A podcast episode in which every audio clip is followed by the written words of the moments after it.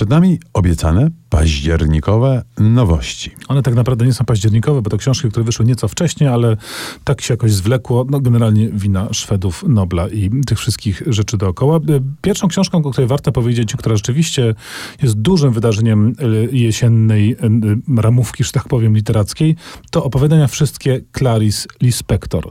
Wielki, grubaśny tom, który rzeczywiście zawiera sobie wszystkie krótkie formy napisane przez Clarice Lispector. To nazwisko może Państwu nie brzmieć zbyt znajomo, ponieważ Clarice Lispector, wielka brazylijska pisarka, uznawana za absolutnie jedną z no, fundamentalnych postaci dwudziestowiecznej sceny literackiej tego kraju, a powiedzmy sobie szczerze, literatura brazylijska w wieku XX naprawdę e, pokazała sporo ciekawych rzeczy.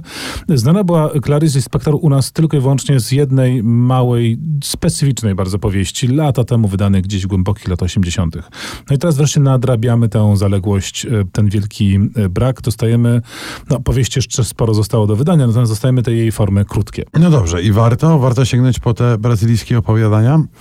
Warto. To nie jest książka do połknięcia na jeden raz, y, bo ona rzeczywiście wymaga takiego stopniowego czytania i też jakby to, że dostajemy tam teksty ułożone chronologicznie, prawie że no, poznajemy Clarice Lispector w, w jej ścieżce literackiego rozwoju od początku do tej formy dojrzałej. To jest taka proza psychologiczna, y, no tam jakichś specjalnych, fabularnych rzeczy nie ma co szukać. Nie są to też takie nowele skonstruowane w sposób charakterystyczny dla XIX-wiecznej literatury z zaskoczeniem i puentą, tylko takie wgrzebywanie się, wnikanie w umysłowość bohaterek Clarice e, Lispector.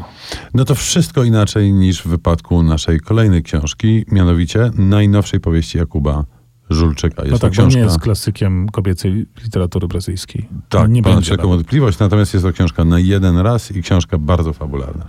Czarny Słońce to jest książka, która zastanawia mnie i bardzo czekam na e, reakcję na nią, bo jest to książka ostra, delikatnie mówiąc. Ona opowiada dystopijną wizję przyszłości Polski, ale jest w tej książce bardzo dużo. Głównym bohaterem jest niejaki Gruz, który jest neofaszystą, który to jest na specjalnej misji od pewnego momentu, która to misja sprawia, że on przechodzi transformację, ale jest to książka, która jest, powiedziałem, pełna wszystkiego.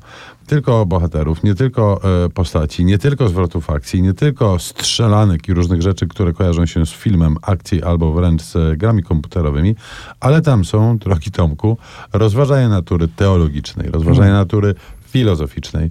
Czy I, będzie serial pewnie z tego?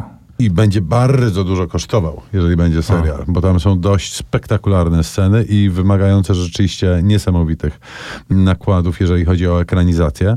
Natomiast rzeczywiście książka jest gęściusienieńka, ale też ponad wszelką wątpliwość tylko dla wytrzymałego i odpornego czytelnika, bo tam jest bardzo dużo mocnej przemocy i przemocy e, połączonej często z cielesnością, więc tu należy uważać. Natomiast książka rzeczywiście jest niezwykle ciekawa i myślę sobie, że inna. Ja mam taką obawę, że streszczenie jej brzmi mało przekonująco, bo mamy do czynienia właśnie z dystopią, która jakoś tam pije do naszej rzeczywistości. I tego jest w sumie dużo dzisiaj. I tego w sumie w kinie, jest dużo. W serialu, w literaturze. Ale Żulczyk jednak robi coś troszeczkę innego. Nie tylko za sprawą tego swojego traktatowania teologicznego.